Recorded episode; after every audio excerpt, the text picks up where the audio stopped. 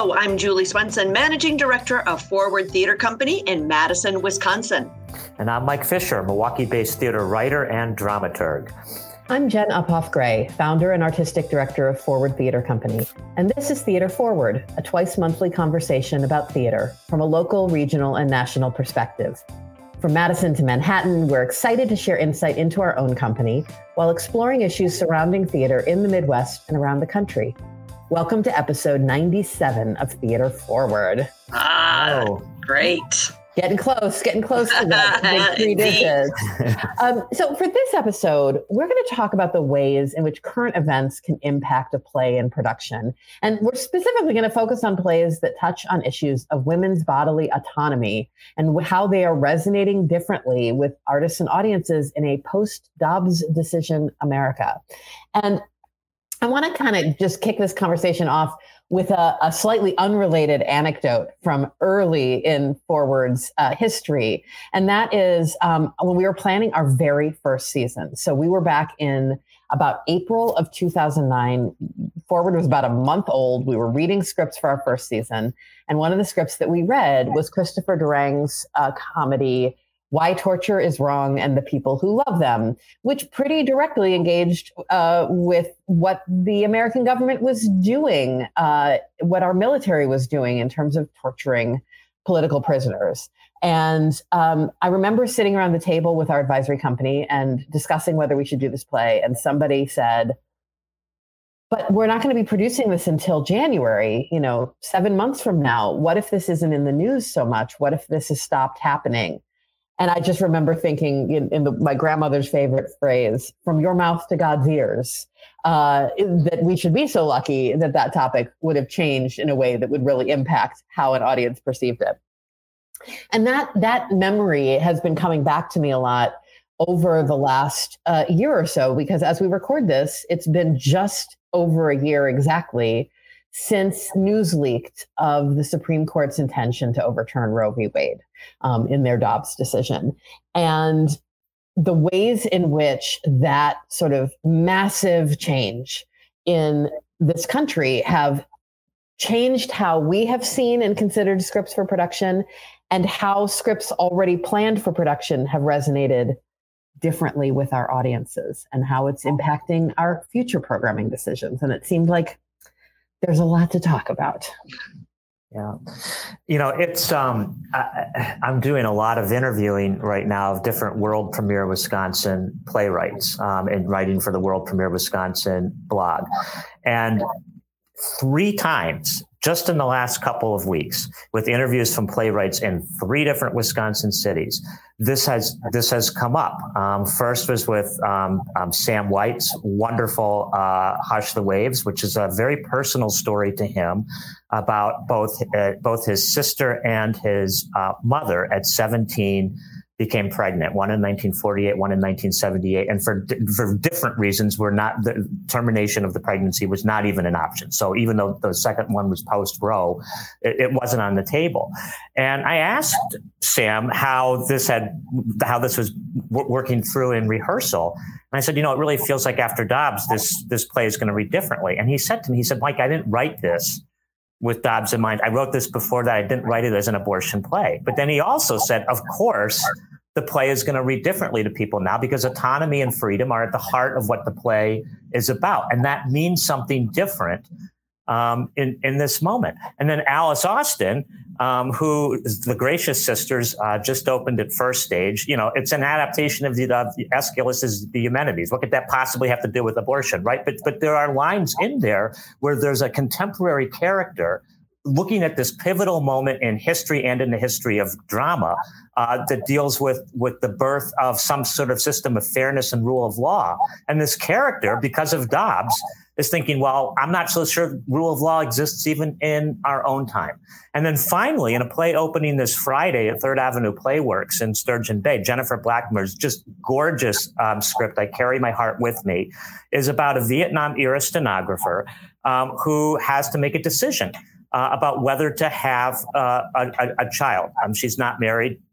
And and what Jennifer and you know just emphasized to me over and over again is her concern given the way that this plays out in the play, that people are going to read it differently than what she intended when she wrote it because of Dobbs. And, and you know, she she doesn't want, and I understand this, for her play to be hijacked by uh, an issue which is on everybody's mind right now, and which is certainly part of now the way the play is going to be read, but which is not the way in which it was reading when she wrote it. It's a, it's a real struggle for playwrights. Well, Mike, it's true. We uh, the way a play is written and when it is written is different than how we view it as an audience, and we're viewing it at a, a present day time um, and carrying with us the issues of that day. I think about uh, a production we did last season called Medellinian Debate by Quan Berry um, that wrestled with a woman um, in an un, uh, unplanned pregnancy and whether she wanted to have that child or not have that child. And the discussion was different in winter um, than it was uh, when the when the Dobbs issue came up, and and you would have to maybe change that discussion or at least reference um, where we are presently um, to to produce that play. It would have to be acknowledged in some way. Yeah, it's interesting. Um, I always think of, of something that that Matt Daniels, an actor we've worked with many times, would say during talkbacks for the amateurs. And this is not an original thought, but I, I liked how succinctly he put it. And he would always say a, a play takes place in three different times simultaneously.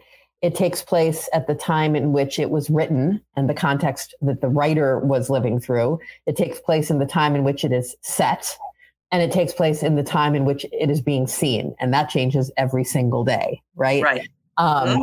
and medellinian debate which ran from late february through mid-march of 2022 and dealt directly with abortion i mean that was a major plot point of the play does this woman choose to have an abortion or continue with a pregnancy and people engaged with that in a in a particular way.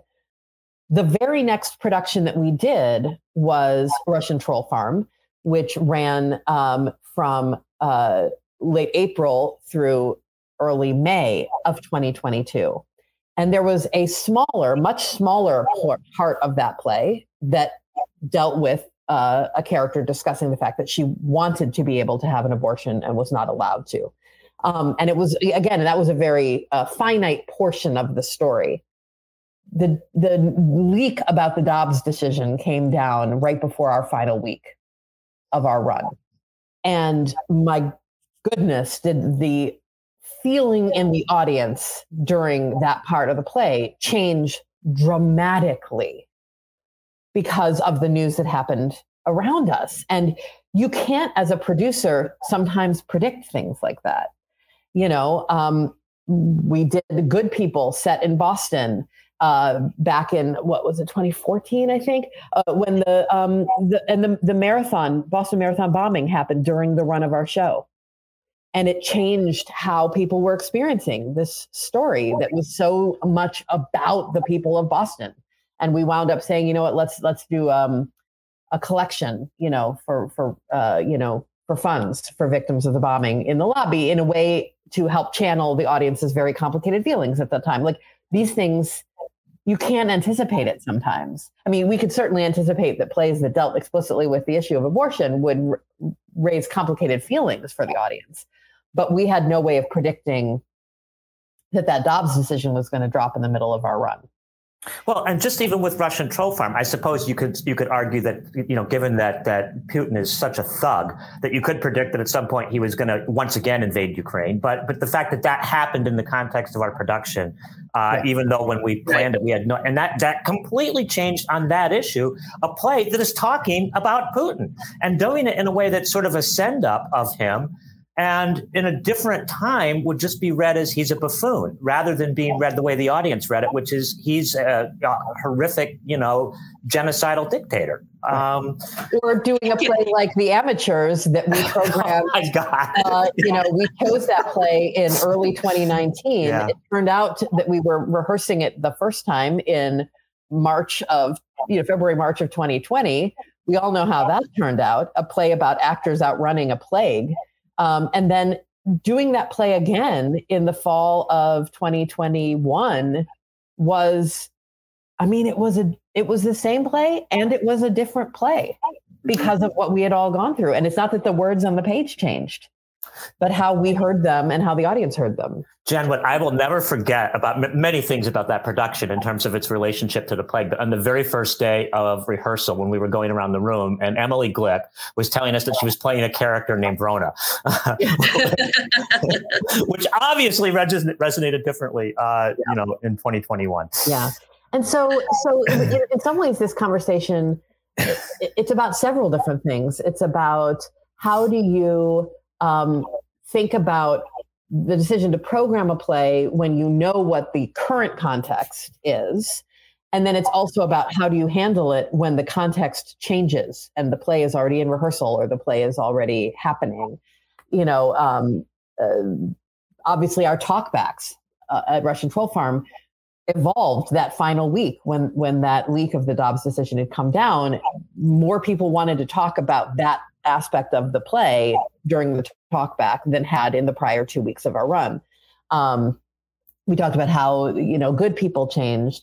Um, and and you sort of have to kind of roll with things. But the number of times that we've thought, oh gosh, is it responsible to be? Is it responsible to be doing this play that deals with Putin when Russia's just invaded Ukraine? Um, uh, does it feel responsible to continue doing our production of a play that is about Boston when there's just been this horrific attack on that city?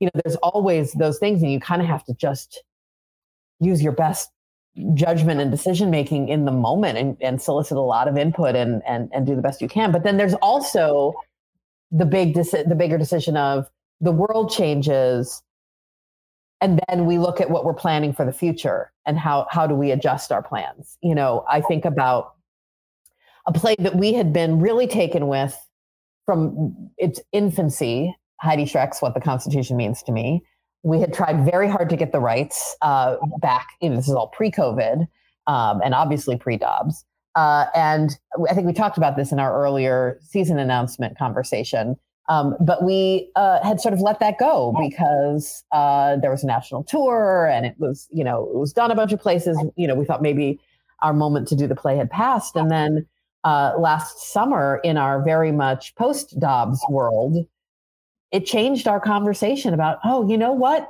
Yeah, we should be doing this play that talks about the ways in which uh, the Constitution and our, our laws do and do not support the half of the population that um, that has the ability to become pregnant. Um, yeah. Jen, I mean, as somebody who, like me, saw the Broadway production before Dobbs, I mean, and I know it's really early days. I'm not asking you to give away state secrets on how you're going to direct direct a play that's still a year away. But I mean, just when you re- rereading the script as you were thinking about programming it for this season, were you responding like can you can you track emotionally a, an emotionally different response than what you felt when you saw it on Broadway. I mean, it's powerful no matter when, right? But did it change? Um, as and did you start? Did your director's brain already start thinking about ways it's going to change how you approach the work? Um, I'm going to say yes to the first part in that the rereading it. Um, it's a play about many aspects of what it means to be uh, a woman uh, in in this country. Uh, and the bodily autonomy of, of, of choice is one of those aspects. And I think that those aspects of it certainly hit harder, knowing that the play was written pre Dobbs and that we'll be producing it post Dobbs. Um, I, I don't know that I've uh, really um, uh, started to make any decisions about how we're going to address that in the telling of the story. I mean, we're obviously not going to make, you know, changes to the text that are not allowed, although this is a text that allows for some personal adaptation by the actor and the production. Because honestly, we're not going to be in the rehearsal room with that for another like 10 months. Right. And I think we're going to want to be reflective of where we are 10 months from now. Obviously, um, I don't expect uh, uh, the Supreme Court to have changed uh, this top on this topic between now and then. but what else is happening in the country uh, may um, evolve. And honest, you know, honestly, being here in Wisconsin, which anybody in the country pretty much has heard about how important our Supreme Court election uh, last month was. Um, if that had gone a different way, that might have changed how we felt about that story here in in Wisconsin. So um, it, it, it's certainly going to be a different production than it would have been if we'd done it two years ago. But mm-hmm. all the ways in which it's going to be different, I think, are going to continue to evolve right up to I was going to say right up till opening night, but honestly, right up till closing night. Yeah. And and I think you know, just for people that don't know, decisions about what the season will be is made a year, a year and a half prior to when a lot of these plays actually get produced. So there is a huge guessing game and an anticipation. Will this will this still resonate, especially for something as um, as as topical as what the Constitution means to me, and how will it resonate at that time? And you anticipate, no, this will still be relevant. This will still; these are still important things that she's talking about. But audience is going to hear it a little bit differently, even from now to a year from now.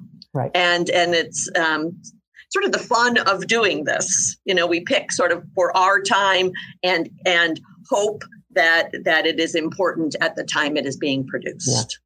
Yeah. And it's the risk. It's the fun and the mm-hmm. risk, right? It's the right. high wire act of trying to guess where we are going to be at the time at which we take in a production. And it and this particular issue of how um, how this country uh, legally treats women um, and uh, and I when I say the word women, I include all women. That that includes trans women. You know, that includes um, anybody who is being impacted uh, by these limitations on our physical autonomy. Um, it, it, it, seeps into how we hear all kinds of stories, not even one, just ones that specifically deal with the topic of pregnancy and and whether or not to terminate a pregnancy. So Medellinian debate talked about that explicitly. Um, Russian Troll Farm talked about that explicitly. The next play that we did that was in September of 2022, um, The Wanderers. Uh, it wasn't wasn't a place specifically engaging with the issue of abortion, but it did engage because one of the characters is an Orthodox woman who is uh, intrigued with the idea of contraception and not having endless pregnancies. And that resonated differently coming at the end of last summer. Um, and I think I think all stories that um, uh, touch in any way with the way in which our rights are shrinking, which is um, certainly not an unheard of thing in America, but it is unusual. We we tend to think of rights as be, as expanding as we evolve as a as a society, and this is one of the largest um, issues in my lifetime of rights shrinking. Right. Right. Yeah. I, I would think back to, you know, the internment camps uh, for another, you know, example. And that was before my lifetime. Um, anyway, it's, it's, it's, it can, it can feel like very dark times uh, living in this country and uh, how how that darkness impacts the stories we're trying to tell is is it's a big thing. I mean, I, I think, I hope, well, I mean, I, I know the production's going to be great because Jen, you're directing it and Colleen Madden's in it. But I mean, I think about something like Constitution, which on the one hand, it's we're going to be watching something where I'm guessing it's going to be underscoring just how I, I, receive it, how any of us receive it, that sense of constriction. But also, and this is what makes theater so damn great, um, it gives the creatives who are involved in the production a place to sort of, even as they're describing that darkness, find the hope. And there's a lot of hope in mm-hmm. a ton of hope in in that play. I think about something, I mean, the sort of obvious classic text that we're seeing, we see a lot of is something like Taming of the Shrew, right? Which, mm-hmm. I mean, APT did two productions in the last 10 years. Both of them were outstanding. One of them was pre Me Too. Um, with Jim Ridge and Tracy Michelle Arnold in the two leads, and it read it, figured out a lot of things about a very di- difficult, problematic play that that I hadn't understood or that didn't hadn't made sense to me before. But it went one way in terms of sort of trying to make sense of this marriage. The one that APT did in the Touchstone with five actors, um, and you know, just coming out of the pandemic, was a very different taming of the shrew. Both really smart, both wrestling with what it meant for women to have autonomy um, and bodily autonomy. I mean, that's at the core of that that play. Um, but it was like seeing two different two different plays. Mm-hmm. Yeah, yeah. Um, you know, and, and, this is, I, I, I know every playwright listening to this now can put their hands over their ears so they're not mad at me. But you know, I, it's not just that we're producing in my mind, it's not just that you have different productions of the same play. You are literally, of course, with the understanding that you're not changing words without permission. Words are such a not such a small part, but just one part of what you are seeing when you go to see something in live theater. And you are literally seeing a different play with a completely different message because the play is, is, is a collaboration between that person and all the creatives involved and the director and ultimately um, the audience. I mean, you know, mm-hmm. Jonathan Miller, who I've cited on this podcast before, in his book Subsequent Performances, which is such a brilliant book, says that every single time you see a production, you are seeing a new play. And he really believed that and, and, and lived it in terms of the way in which he did his work. I mean, I love that about theater because it makes this programming issue both scary, but also means we're in the moment getting to change what it's all going to be about. Right. Well, and that's exactly that's to my the earlier point about um, what Matt says about when the play takes place and it existing in different times and every performance, not even just every production, but every performance is different because everybody's bringing the audience is different. It's different people, so what they contribute is new, and what happened in the world around them during that most recent 24 hours um, impacts how they take in the play and therefore how they give back to the actors on stage and how the words resonate. And it is it's it's different every time. And um, i anticipate that the run of what the constitution means to me is going to i mean i think every single performance of that production is going to be different. When i think about the fact that it's happening in april of 2024 during presidential election season and there's going to be primaries and caucuses happening all over and it's going to be these issues are going to be in the news every single day and there's going to be different developments and things that candidates are saying um, and and uh, what people bring into that theater is going to be different every single performance right. um, and yeah it's a, it, it, to, to, quote, you know, into the woods. I'm excited and scared. and, and talkbacks will be really interesting for that one. Can't wait. Well, well, and it's like as if anybody on this podcast needed convincing that that theater is the greatest thing in, in the universe. Mm-hmm. I mean, you know, it's like you see a film and a film changes its meaning too, right? But it, only within a, a certain limited parameters because it's set, it's in celluloid, it's done.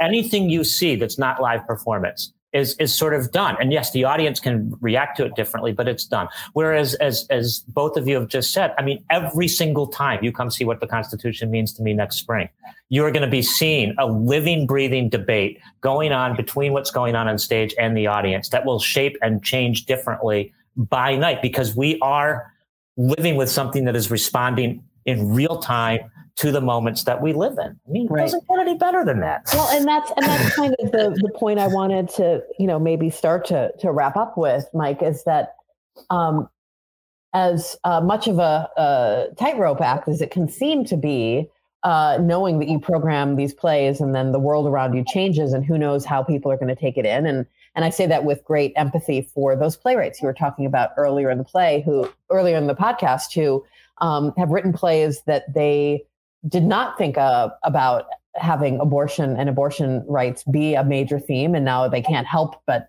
have to wrestle with that.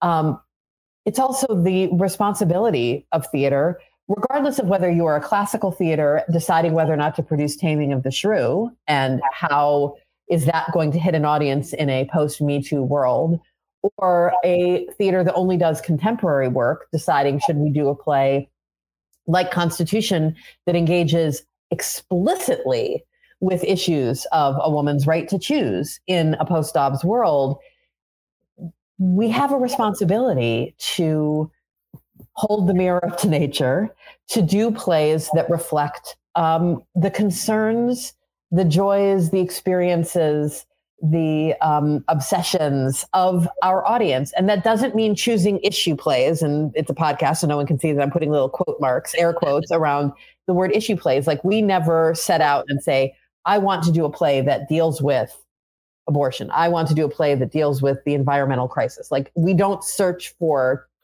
scripts to do in that direction, right? We want to choose wonderful stories that resonate. But what we inevitably find is that the stories that resonate are the stories that do, and in some form, either explicit or implicit, wrestle with issues and wrestle with, engage with the issues that are occupying our minds as members of our community. And and we always are trying to reflect that in our programming. You know what's on the minds of our audience? What are they trying to figure out for themselves or as a community? What are we trying to do better as madisonians as wisconsinites? What are we trying to address to make our world better and does this story help us do that? You know and those are the plays that and sometimes it's we need because we need to do a play like airness that is a comedy that lets people just experience joy because there's been a lot of trauma in our lives. Or sometimes it's a what the constitution means to me that's going to let us really explicitly res- wrestle with how the legal system uh, is not serving half of our our society. And everything in between but it's always from the point of view of how can we how does storytelling help us make sense of our world that is like so a wrap Amen. on this episode, except that, of course, listeners, it won't be because tomorrow we could be talking about this in a completely different way. exactly right. Indeed. That's exactly right. Between this recording and and dropping of the episode in, you know, 10 days or so, we'll see right. how the context changes. But, right. uh, but yes, I, I'm I'm grateful to have all of your voices uh, in this effort here on the screen and and the voices of the people listening because we hear from you when you come to see our shows and when you um, engage with us online. And the things you have to say help us um, know what stories might be be useful. So i'm going to say with gratitude to everyone uh, that that is it for this episode of theater forward a conversation about theater in wisconsin the midwest and america. I'm jenna uphoff gray I'm Julie Swenson. And I'm Mike Fisher. Our podcast is produced by Scott Hayden, and you can follow us or share your thoughts on Facebook and Twitter at Theater Forward. As always, something that's inflexible, something that will not change, regardless of circumstance and time, is that theater is spelled with an ER. and if you enjoy this podcast, don't forget to subscribe to us on Apple Podcasts or wherever you might tune in. And as we said, would love to hear from you. Please leave a comment. We're very grateful to have you listening, and we will be back soon for another Theater Forward conversation.